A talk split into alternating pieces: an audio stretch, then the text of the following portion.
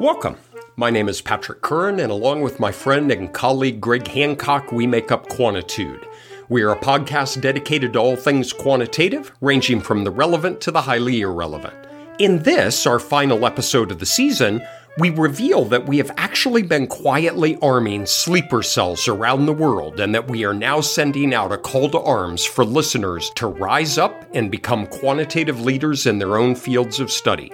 Along the way, we also discuss scaling fences, bad business decisions, Henry V, Braveheart, saddles and horses, sideways fish, Legos, Kapla blocks, meta nerds, ice cream sandwiches, pyramid schemes, and knuckleheads. We hope you enjoy today's episode. You know what? I think I might actually be a little bit sad. I don't know if I've ever seen you sad. This is our last episode of the season, and that makes me feel a little sad. What makes me equally sad is I didn't realize we had a season. Dude, we really have to communicate about this stuff a little bit better. I, I, don't, I don't know what a season is actually, but but I think we just had one. Okay. Shall we recap? All right, but I'm a little worried because I don't watch a lot of TV, but on the last episode of a lot of seasons, somebody dies. and given there are two of us, um. and you were the one who knew it was the last episode of the season, my odds are not looking good. Yeah. Hang on, Bauer's texting me.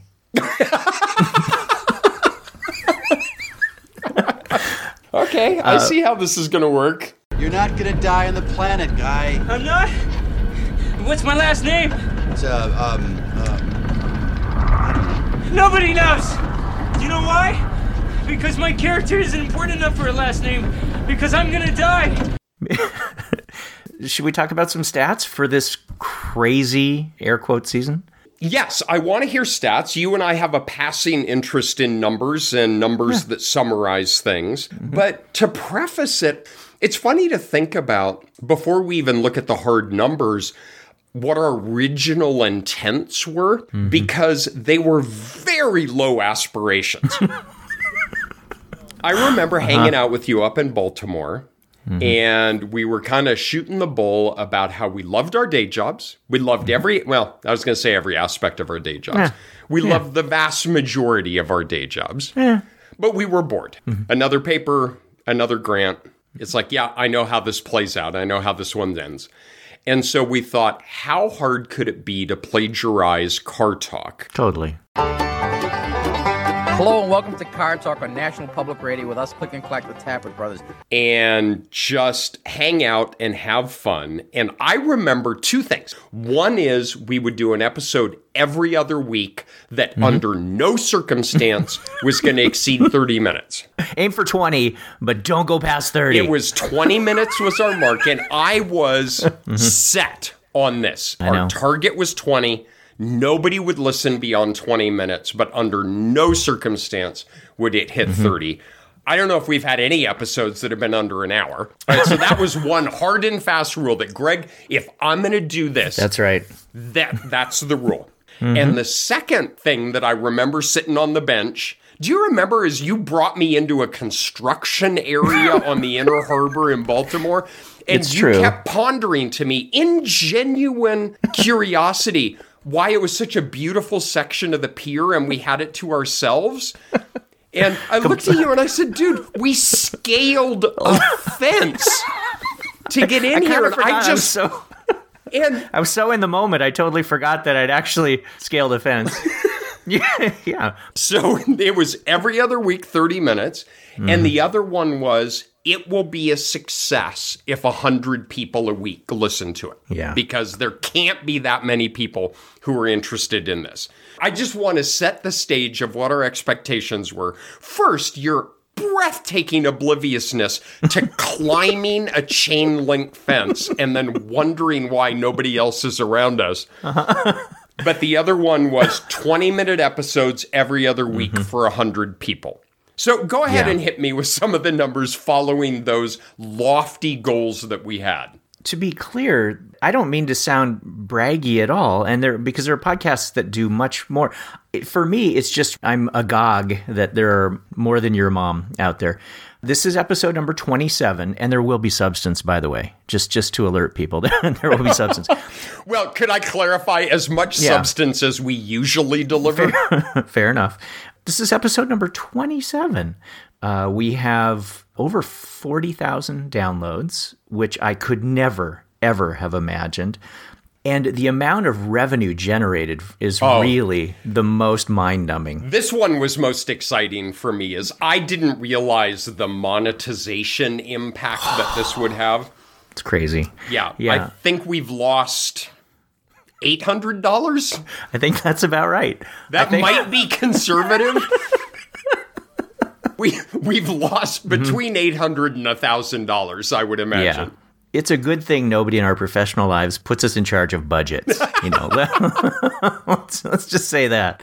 To be super clear. mm-hmm This is in no way self congratulatory. This is like, holy crap. I didn't realize there were so many knuckleheads that mm-hmm. were similar to us who like thinking about these things and arguing about these things. A new episode in a single week. What are we at about 800? 800 to 1,000, depending on how much you talk. Um, so we'll leave it to the listener to decide which end of the confidence interval uh-huh. that causal effect is. Uh-huh. But that's what's so exciting to me is how many people there are out there. A lot of people who are just ones and twos in in departments on their own as they don't have playmates, they don't have colleagues who talk about these things. As I think that's great fun. I don't know if I even told you this story. I was at my brother's house. His best friend came over. Their son is a musician in LA. He was super sweet and was asking about the podcast. And I was mm-hmm. saying about how we had had 2,000 downloads. And he was like, dude, that's awesome. That's amazing. Hmm. Oh, well done. And hmm. later that night, my brother came over to me with his cell phone. And this kid, he has a YouTube station. And he himself has videos that have over a million downloads a piece. And I know times like this, you just take it slow. And he's a 20 year old kid who was like just Yeah. this sweet, cool kid to hang out with. Dude, that's amazing. Well done. Yeah. I'm like, Yeah. it's all relative, right? It is. One of the reasons we were aiming for 20 to 30 minutes a week is that we thought, you know, okay, this will be manageable given the jobs that we have. How much time would you say each we we do this each week? I thank the university for offering uh-huh. me a job that doesn't track how I use my time. Yeah. you and I, the number of things that we text back and forth during the week, some bonehead idea, a fake sponsor. so we have a series of professionals who help us bring this each week. We can start with your, how old is Tate now? Oh god, I should know this. Yeah, you should have. That was really bad. No, 13? he's now 13. He's Okay. 13 now. He's 13 now. We established early on that Greg recorded him on his cell phone playing his saxophone in his underwear in his bedroom. You know, I'm starting to see an underwear theme with you and your, your sons. And so we thank his son Mm-hmm. Tate for the music. My 15 year old daughter, note that I know how old she is. Yeah, well whatever. You got two of them. Um, I so know, you right? can- I was just going to say, is if I know one, I know the other one. Mm-hmm. She drew the little quantitoid monster Mm-hmm. that we're going to try to work into things. You'll see more. Do you want to throw Mm-hmm. out a thanks to Tessa? Tessa Johnson, she was sort of like you know when your grandparents couldn't figure out how how to run a VCR, they would ask you, you know, what? How do you do? Um, Tessa helped us out with website stuff, technology stuff, and, and a lot of art related things. Whenever you see our face appearing on someone else's body in some artwork, Tessa is the master at those kinds of things. So, in fact, the logo that we have, that there are hundreds of people all over the world who have that sticker. Tessa designed our logo. So, definite shout out to her. I do take some minor exception, though, with the graphics mocked up for Good, Bad, and the Ugly. Because she put me as the short guy, and I was. I love that. I know, of course you did. For once. For once. Uh-huh. And then just wrapping up with the obvious last one, it's just all of you. Absolutely. Greg and I can't convey the sincerity of gratitude that we feel for just everybody tolerating us and just being interested in what we're talking about. the lovely interactions that we've had, the wonderful tone of sharing an upbeat tone for people on Twitter and, and the interactions that we've had. It's just such a terrific community, and we're we're very happy to have you uh, along the way. I'm thinking about what our initial motivation was, which was really just something fun, maybe a little pedagogy, maybe a little dissemination, all pretty thin, I think, from an intellectual, hedonistic kind of way, right? But what I found, and I don't know if you felt this or not, I started to feel like we accidentally started building these sleeper cells across the intellectual community. All right, now I'm going to beat you to the pu- I All right, we ahead. can go to the whale petting machine if you want. All right. Everything with you. We have been arming an insurgency. and we've drilled into things like reviewing and writing hmm. grants, reviewing mm-hmm. grants, pros and cons of factor analysis, scoring. How can we do better with scoring? What are the benefits of integrative data analysis? We had a lot of fun arguing about power. I'm still hoping to work the eggplant emoji into NIH power analyses, validity, reliability, invariance, all of these things. But I think we've unintentionally been arming an insurgency. And if you're going to throw the last episode of the season on me, I think we need to send our coded signal to the insurgency to rise up. So I think somehow we have managed to unintentionally arm an insurgency through a series of coordinated sleeper cells. Highly coordinated. uh, I feel it. I feel it coming. I feel it coming. What? You okay, are- go. Hit me. You are going to say, it is a call to arms. Aren't you? You're going to say that. I wasn't, but I like you it. You totally were. You totally were. Sleeper cells, insurgency, uprising. You I have don't just. know. This is like a Henry the Fifth. While Denny speaks that fought with us upon St. Crispin's Day! Braveheart. And dying in your beds many years from now, would you be willing to trade all the days from this day to that for one chance, just one chance, to come back here and tell our enemies that they may take our lives, but they'll never take our freedom! Okay, so we Wow. need a call to arms. Why don't you give us a call to arms? All right. I've never given a call to arms before. And don't lose my energy, I man. I, don't- I was like Henry V on St. Crispian's Day, and I turned to you and What? Over? Did you say over? Nothing is over until we decide it is. Was it over when the Germans bombed Pearl Harbor?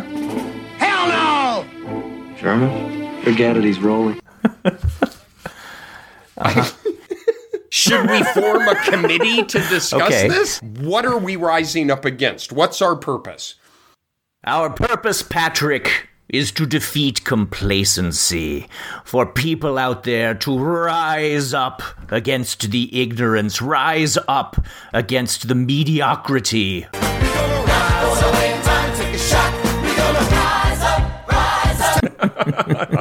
All right, rise up against complacency to charge people out there with becoming quantitative leaders in their substantive fields. Absolutely. So, those people who are listening, the vast majority of you are not quantitative methodologists by your own definition of quantitative methodologist. Maybe we should iron that out in just a moment. But you, you don't consider yourself that. But if we look at the bios of people who follow us on Twitter, for example, almost all of you are in substantive fields and yet you are with us every single week listening to the episodes. Why is that? Obviously, you have some sort of quantitative bent. You can't deny that you have this quantitative bent. You're listening to us. So let's just get this off the table. You drank the Kool Aid. You are quantitative in your orientation. So, what are you going to do with that? Are you here for entertainment or quantitainment, as we say? I think that you can be here for more than that. And I might not be sleeper cell guy, uprising guy. This day, we rescue a world from mysticism and tyranny and usher in a future brighter than anything we can imagine. The victory!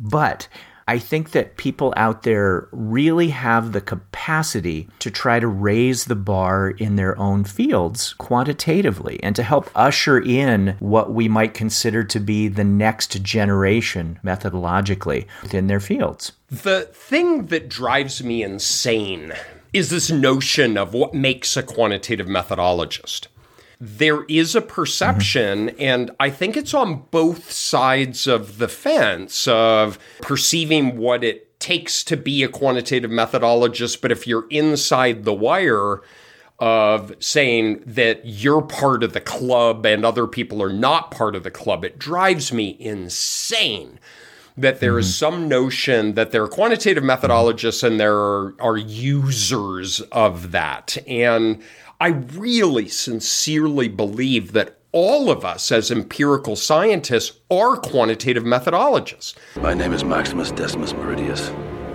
commander of the armies of the North, general of the Felix Legions, loyal servant to the true emperor Marcus Aurelius,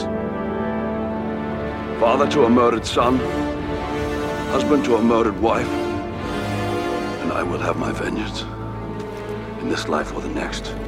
And there are unique skill sets, there are unique strengths, there are unique perspectives, and there are an infinite number of ways that we can all contribute to the quantitative sciences and the empirical sciences in your own substantive area of research that continue to drive the field forward in new and exciting ways. Years ago, met with a guy who was writing a K award and he wanted me to be an advisor on mentor committee or something. And at one point over lunch, I was getting a weird vibe and I was like, well, you could learn this, you could learn that. And he was kind of dragging his feet and saying, well, I don't really, I'm not that interested in doing that. No, I wouldn't want to take those classes.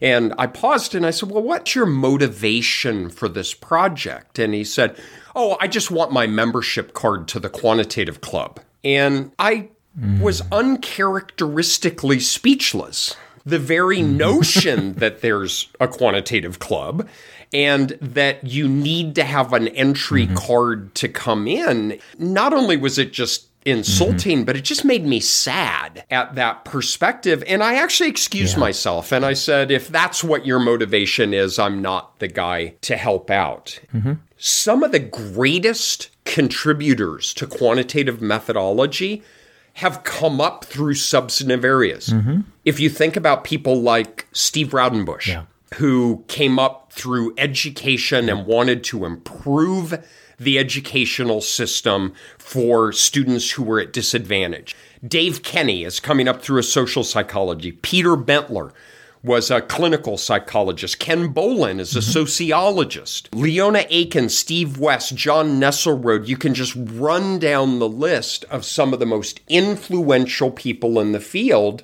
who were substantive researchers. And those are some of the thought leaders in quantitative methodology itself. But think about the even larger number of people who have dedicated themselves to using advanced quantitative methods to drive their field forward in a way that wouldn't be possible otherwise. Absolutely. And there are people out there right now who are starting to make inroads within their own fields, who are being brave enough. And I say brave enough because it takes a certain amount of courage to try to be a quantitative methodologist or do things that it would be labeled as quantitative in an environment that might not historically have focused on those kinds of things. I mean, I have just a few people who come to mind. Regis Komperda in chemical education at San Diego State is doing things with reliability, um, different measurement issues as they arise in that field. Alan Goodboy at uh, West Virginia University in communication studies, trying to do quantitative things in that field. Uh, in linguistics, you have Tove Larsson, corpus linguist, uh, Luke Plonsky, who does second language acquisition at Northern Arizona University. These are people who are trying to bring quantitative methods into domains where people haven't historically thought about them. And there's such a wide variety of ways to do that, and I hope that we can talk about it. Being a quantitative methodologist does not mean necessarily that you are grinding through all of the mathematics of things. As we've told as we've talked about on other episodes. There's such a wide spectrum of things that count as quantitative methods, and there's so many places where you can enter along that continuum. It's interesting because I can use myself as an example. There are many days that I question whether I myself am, and I'm using air quotes, a quantitative methodologist. I am a clinical psychologist. I emphasized developmental psychopathology. My interests have always been and remain looking at individual variability in risk and protective factors associated with high risk child development and adolescent development, drug use, aggressive behavior, and how does that transition into young adulthood. And then as these longitudinal studies mm-hmm. age, these kids are now having children of their own and raising this intergenerational transmission of communicating parent risk to now their children. I am not a mathematician. I am not a technical guy. I will never publish a paper in Psychometrika. I don't aspire to publish a paper in Psychometrika because that's not how I make contributions to the field. It's not my skill set. I'm not saying that I'm not capable of that if I dedicated the next five years to learning it. I just don't want to. I have interests in mm-hmm. in other areas. And so this notion of, well, are you a quantitative methodologist or not? I think it's more this concept that we've raised in prior episodes, which is it's a way of thinking about the world. Do you think about your research, your substantive area, your hypotheses through a quantitative lens. How do we bring empirical data to bear to adjudicate the veracity of a theoretically derived research hypothesis in which we're interested? How do we take unobservable events and assign numbers to them in some principled way? And then how do we use some inferential architecture to try to take a larger amount of information and distill it down to a smaller amount of information so that we can make some informed conclusion about complex systems that we've simplified but have not oversimplified to the point that we've lost fidelity with the data that we observed. Anybody who does any aspect of that is a quantitative methodologist. That's right. And the people that you listed as giants in the field, who all have what we might call applied backgrounds or substantive backgrounds, the reason that they are who they are is because of that background, because they're on that front line. Oh my gosh, did I say front line? Um, Here we go. We lost Harry tonight. Still with us. And here, they didn't die in vain. But you will. Because you're wrong. Harry's heart did beat for us. For all of us. It's not over. Um, because they're the boots on the ground. No, wait, duh, stop, stop it. No, these are people who interface with the needs that their particular field might have the holes in their field, the holes in advancing the knowledge in their field that methodology can help to fill. You know, whether you're talking about complexities around multi level data structures, whether you're talking about challenges with longitudinal data, people who encounter those kinds of things are the people who encounter where the holes are in our methodological understanding and the holes in the substantive understanding and getting those things together motivate both sides, whether it's both sides in terms of different colleagues coming together or both sides of interests within people. So the folks I think who do the most interesting methodological or quantitative work are the people who are right there looking at the, the gaps in knowledge, the gaps in substantive knowledge that motivate us to be able to develop these methods. As we've said before, we have no interest in being saddles in search of horses. We really want to look at the problems that exist and see how we can use our craft to, to help solve those problems. And to clarify, we need the saddles right? Mm-hmm. Thank goodness mm-hmm. there are the women and the men who publish in Psychometrika and JASA and are computational statisticians. That's a critical component. Mm-hmm. Of our field. What we're talking about here is there are other ways of contributing as well that don't require you to have 38 equations in a manuscript or heaven forbid not have an R package that you're mm-hmm. distributing or whatever it might be. I believe that substantive researchers are uniquely well suited to being at the vanguard of the advancing line because you are the boots on the ground. Oh, dear God. You are the soldiers. you are out on the field while the generals are safely on their horses at the tree line. And you know better than the generals do what are the important questions.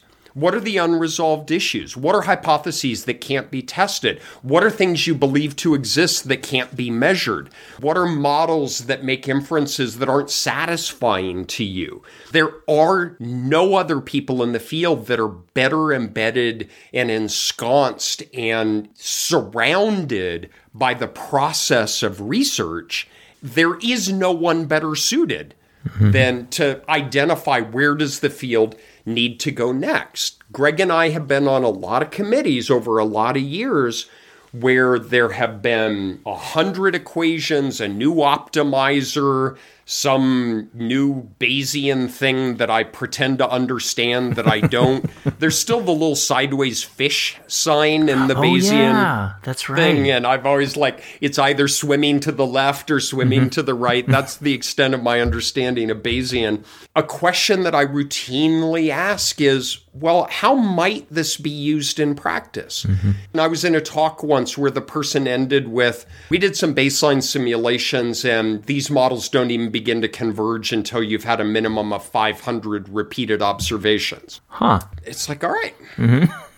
Thank you very much, everybody. Um, thank, thank you. I'll be here all week when you're in that position of looking at theta hat and the asymptotic distribution of theta hat, when you might not have an undergraduate's understanding of the substantive applications in which it could be applied, you very much begin a situation where you have the tail wagging the dog.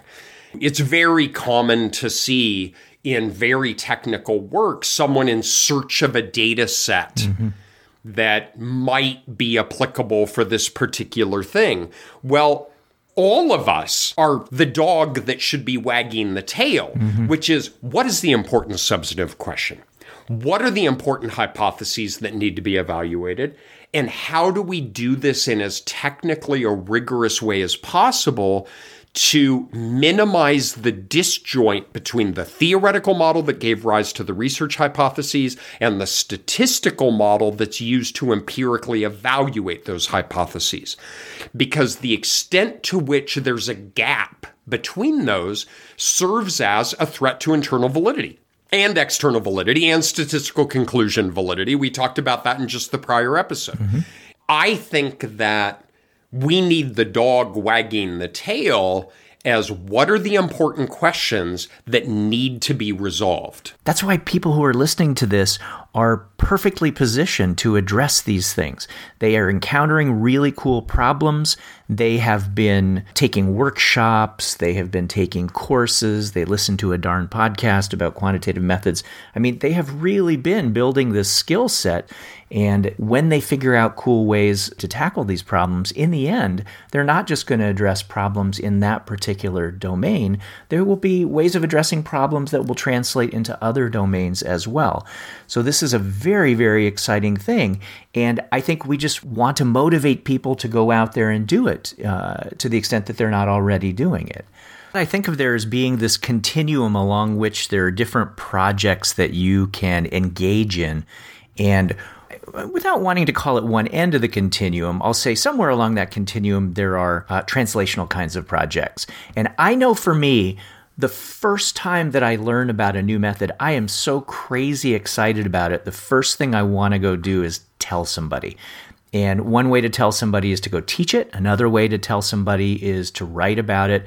Both of those things really help to solidify my knowledge, help see where I'm weak in things.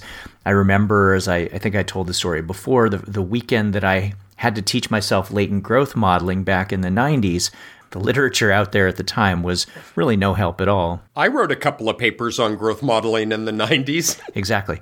So the So So one of the first things that I did when I learned about that is I explained it to one of my students. I talked it over with him, and we went out and we wrote a, a teacher's corner piece for a, a counseling related journal. And it was a way to formalize my understanding of it and to share my enthusiasm about it with people who I thought might be able to use it. And for people who are out there as part of our audience, you might have journals where a methodological teacher's corner would be greatly welcome for a method, not just because you learned it, but because you can help your field to understand how that method will help your field to advance in terms of the kinds of problems that they will be able to solve. So, one of the things along this continuum is looking for ways to disseminate your new knowledge about methodology. And I think those are hugely important outlets you can't build your entire career around just writing teacher corner like papers. They used to be looked down on a bit as, well, that's not a novel contribution. It's not like it's a peer reviewed new method or something. And First, I don't think that holds as much as it used to. But the other is, I just could not disagree more. Mm-hmm. I'm a huge advocate for Teacher's Corner because having a new method, having an advanced technique is useless if people don't know how to use it, if people don't know how to incorporate that into their own work. What is kind of funny is one of my highest cited papers that I mm-hmm. have is a Teacher's Corner like mm-hmm. paper. And if you think about part of our job is to disseminate and to influence the field and to help people do their work better, teacher corner papers are hugely important. And I think both you and I are highly, highly supportive of that. We, as methodologists, are remiss if we aren't doing that, if we don't have a translational component. So then, we're in the spirit of what kind of work can you do? So, one is trying to teach others to do it. And as all of us are aware, you really learn something at a deeper level when you try to mm-hmm. tell somebody else how to do it. And so, even the act of writing a teacher's corner like paper helps you refine your understanding of what the topic is and how you would use it in your own work. Another one that I like is maybe there's a newer novel method. So I do a lot of work in longitudinal, and every time multivariate behavioral research or psych methods is published, I hate reading them. I hate looking at them because there's going to be some new method now that I've got to figure out. Some new method comes out. Well, a natural question is how does it mm-hmm. compare to an existing method? So you and I both have written various kinds of papers where there's some new novel method, we have some meaningful substantive question, and we apply a traditional analytic framework, we apply a novel one, and do a mm-hmm. compare and contrasting. What are the strengths? What are the weaknesses? Don't make it a mm-hmm. horse race. I hate horse races, is which one is going to win.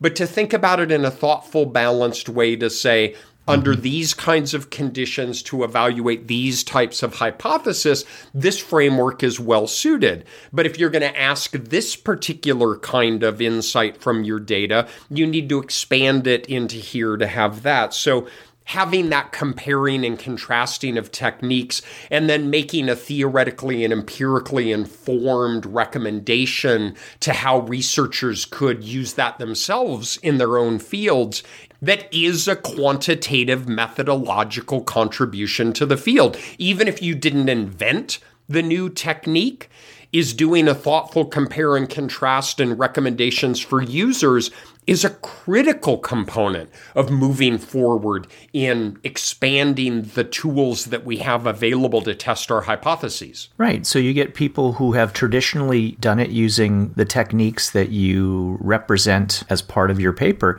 and they look at it and they go, well, what's wrong with that? And in your paper, you very carefully talk about what the pros are of that, but also what the shortfalls are of this.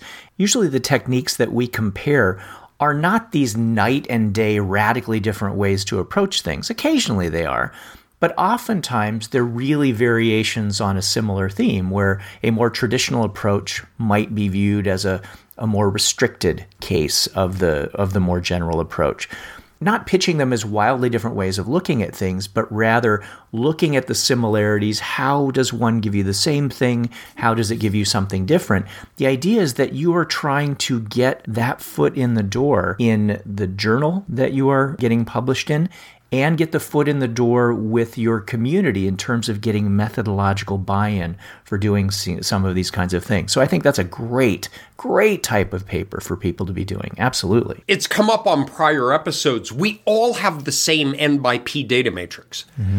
What I find so interesting, especially in these comparing and contrasting, is you have a set of observed data on a given sample, and I simply refuse to believe that one method is somehow magically going to be extracting mm-hmm. some unique insight that no other method is going to allow. And so, mm-hmm. what it is, is if you go into it with eyes wide open on saying each of these is characterizing the data space in a different way, how can I optimize? the approach to allow me to test the hypotheses that are most important to me and then present a balanced discussion of these to the reader is ideal. Mm-hmm. And if we take this to maybe the next level methodologically, because the things that we've been talking about so far are illustrations of existing methods, either didactic illustrations or empirical illustrations of them. What about actually coming up with new methods? Uh, that sounds really scary. But I will tell you that you probably have a lot of the pieces in place to be able to do these kinds of things. And as I have characterized previously, a lot of what we do, a lot of what we do is really just putting pieces together in ways that maybe they haven't been put together before, but it's in service of a need that you have. Statistics for me, as I've said, is like a big box of Legos. And if you, for those of us who have children, maybe we had a room or a, a basement where all of those Legos were. were all over the floor. The cool thing though is that when you go down and you say, I don't have instructions, I'm going to build something that I need for this particular purpose. I would say that characterizes, I can't speak for you exactly, although I can kind of speak for you. It does characterize a lot of the developments that we do. A lot of the developments that we do are really a matter of putting pieces together uh, that have existed, but putting them together in ways that are unique and in service of particular problems. And people who are part of this community they have so many pieces at their disposal that they can help to craft models that are innovative and deal with the specific problems that they have in their fields. That's exactly right. And we didn't have Legos, but we had these wonderful things called Kapla blocks, and it was a, hmm. a, big giant tub of blocks, but they were all perfect rectangles, all cut exactly the same size. Mm-hmm And I played with those for two years after my kids quit playing with those. Is the things that you could build and stack and to mm-hmm. see how high you could go. I think that's a great analogy of looking at quantitative methodology is you have a box of these blocks mm-hmm. and yes there are rules you can right with some of the lego kits they tell you exactly what to do and there are situations when that's exactly what you should do mm-hmm. there are other situations that say well there's approach a that gives me a little bit of this that I'm after, and there's approach B that gives me a little bit of this other thing that I'm after. I want both things at once. I'm selfish, mm-hmm. I'm greedy. I don't want to have a little bit of this or a little bit of that. I want both. And so I wonder if, right, it's the poke and stick. I mm-hmm. wonder if I poke it, is it going to bite me? Which it turns out sometimes it does, and then you have to explain that to your wife.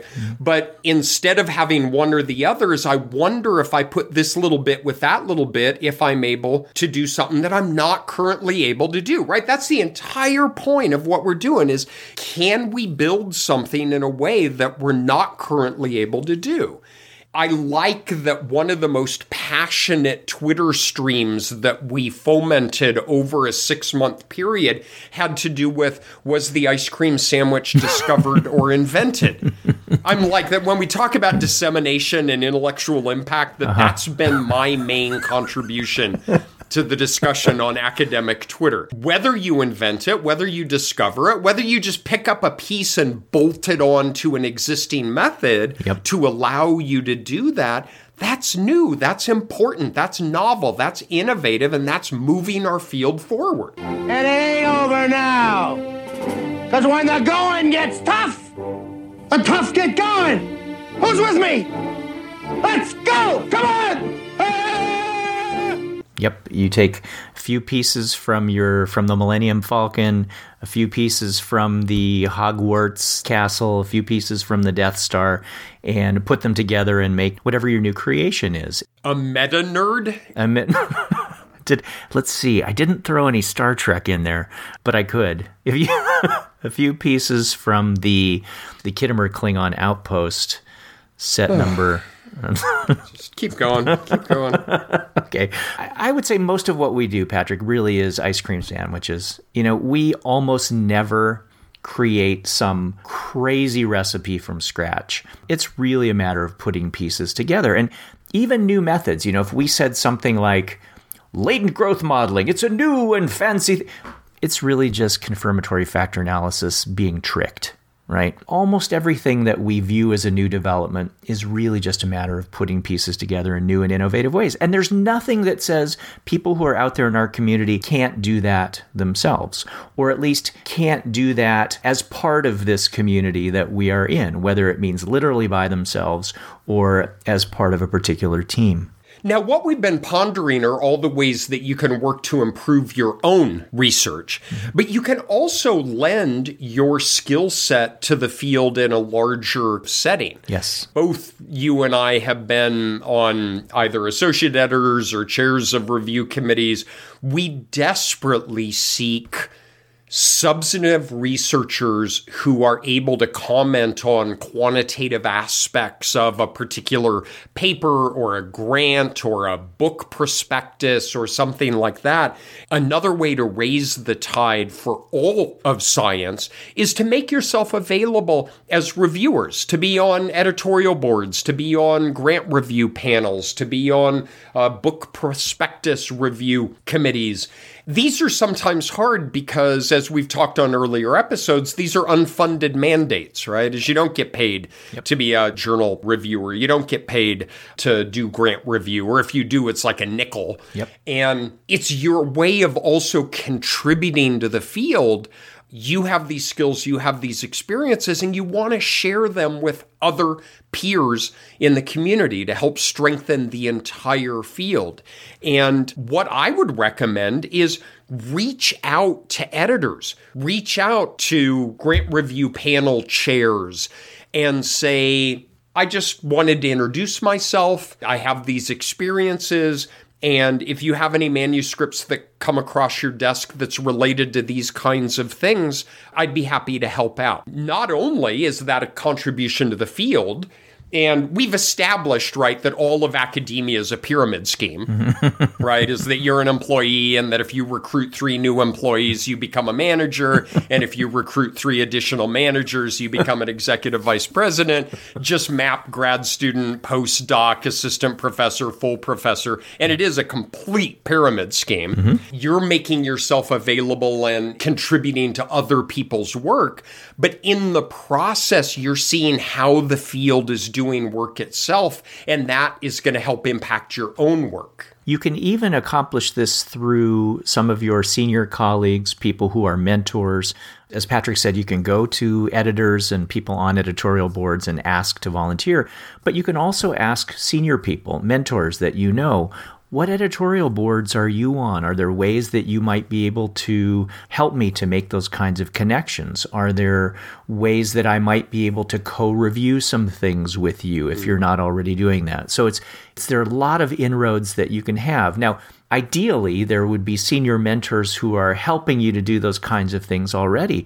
But to the extent that that's not the case, then damn it, you go out there and you make it happen by contacting people, by asking for that kind of mentorship. If you're a grad student, if you're a postdoc, go to your advisor and say, hey, if you get a manuscript to review, could I do a student review with you? Mm-hmm and how it works. And most journals do this. Say I get a manuscript myself to review and it relates to something one of my grad students is working on. I can ask them to provide a review. I will talk to them about their review, kind of teach them how to do a review, mm-hmm. and then I will send them both to the editor, and the editor gets a freebie review yep. on that. So it's a win win for everybody. Is the editor gets a freebie review that they can do with as they please. The student learns the process of reviewing, and you're slowly moving into that way of making a contribution to the field. Yeah, it's a great opportunity for everybody involved. And I will tell you that when I do that with students, you know, we meet and discuss the paper, go through things, I'll tell you they catch things I don't catch also. Mm. So we learn from each other. It's a, it's a win-win for absolutely everybody involved in the pyramid scheme. Um. um, how is this not a pyramid scheme? All right, let me explain again. Phil, has recruited me and another guy. Now we are getting three people each. The more people that get involved, the more people who are investing, the more money we're all going to make. It's not a pyramid scheme. It is a. It's not even a scheme per se. It's. I have to go make a call.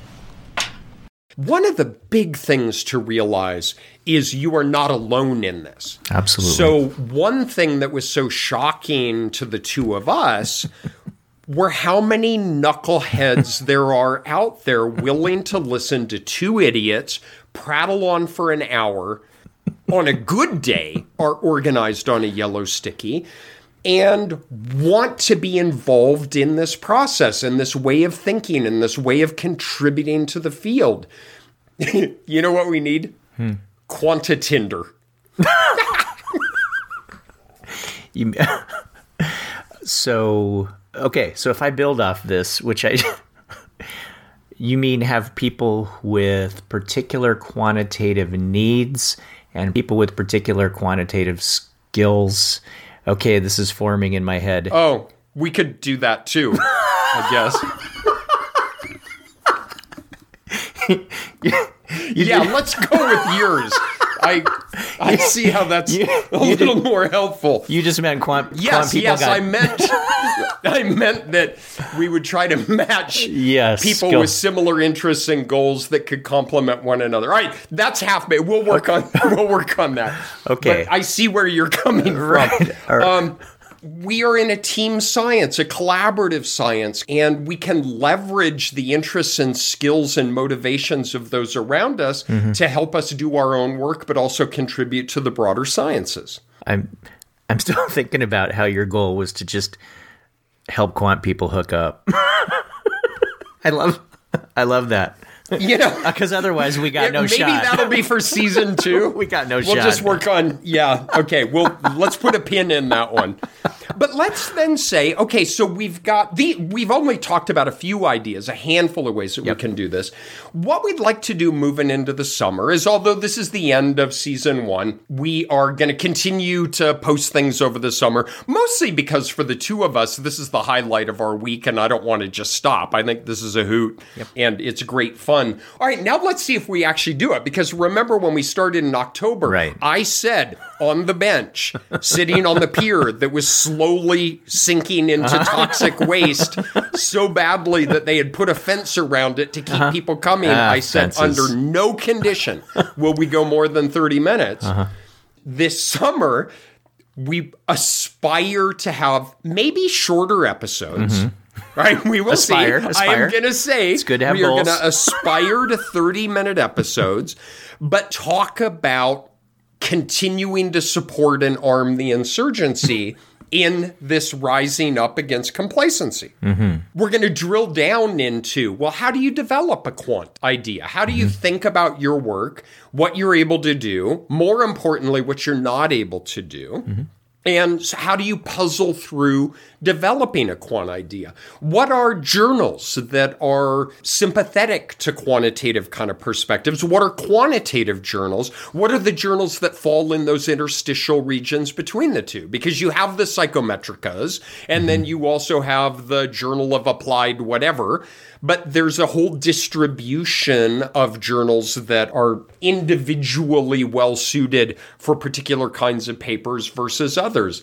How do you go about finding available data sets? Absolutely. That you could demonstrate a method? Is there's an art to that? Mm-hmm.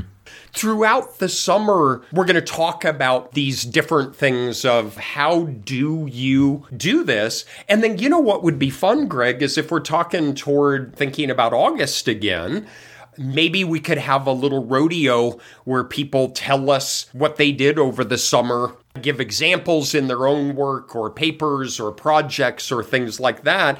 And we could talk about how well was the armed rebellion in rising up against the sometimes strong gravitational pull of, well, we do it that way because we've always done it that way. Yeah, I would love to have people do little book reports on maybe ways that they have started to engage in quantitative projects or even just think about the development of quantitative projects. I would love to have people call up and leave us voicemail messages or post things. That would be a wonderful way for us to start off the fall with being able to share some of the things that people have been involved in. And I hope that we can contribute to people's development and skill set over the summer with these short little things that we're going to post, Patrick. All right? There'll be 58 minutes instead of 62 minutes. Okay, so I'm envisioning episode one of season two, I guess it would be, mm-hmm. what I did at Quanta Camp. now, you can't see that I spelled camp with a Q. All right. So, our first episode come August is mm-hmm. going to be what I did at Quanta Camp. what do you think? Okay. Done. Done. But we can't do that without people out there, right? So think about things that you're going to be involved in and maybe even use the QPod Twitter feed to be able to connect with each other to serve that quantitinder function of as Patrick called it. Um, but just to connect with other people who might be interested in in working together on certain projects and then just engaging, helping you to think aloud, right? I'm working on a project. Does anybody have any ideas about where I can learn more about this or is anybody interested in that? Feel free to use this wonderful community that has developed over the last 6 months to be able to advance things. I'm so excited to be a part of it and can't wait to continue to be a part of it. Well, and the common denominator to all of this is it's fun. This is fun to do. Yeah. My advisor taught me how to do the analysis this way. I learned this in first year stat. This is what the whatever software manual says that I should do.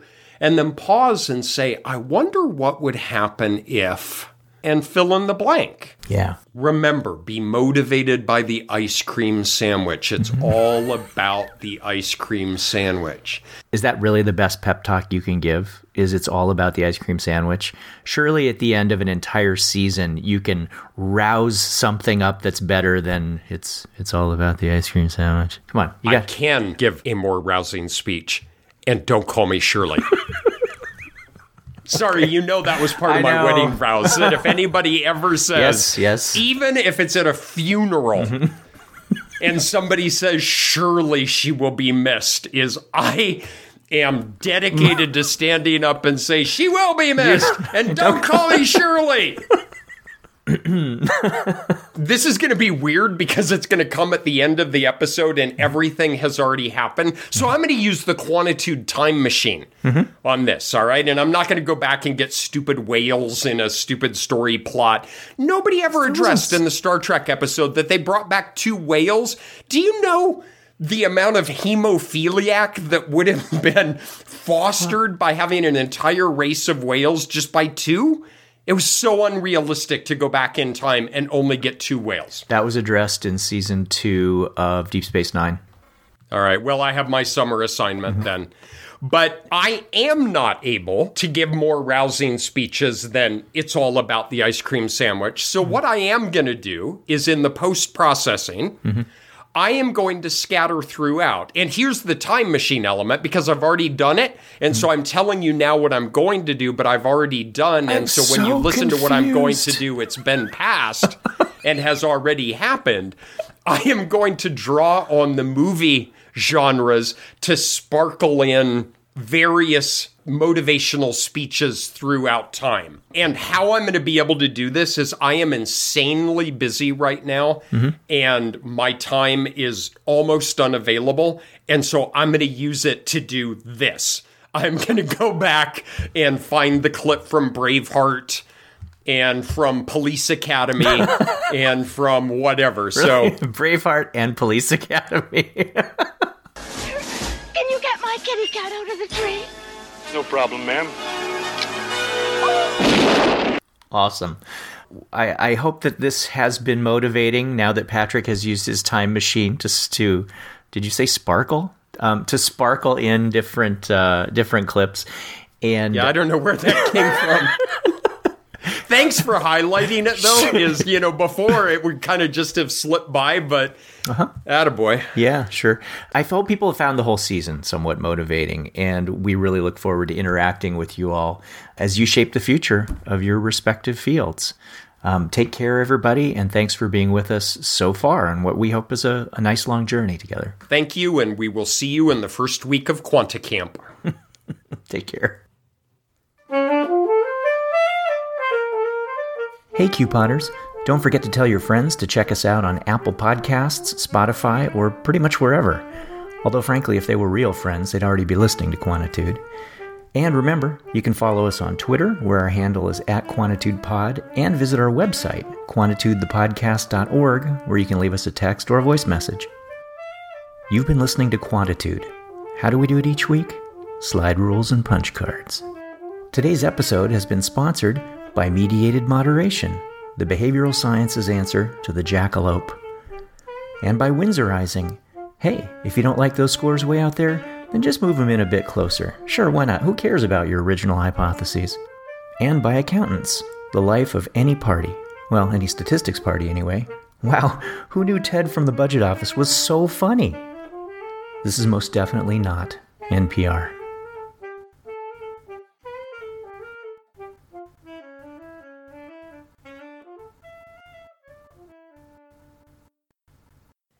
Great show, guys. Great show.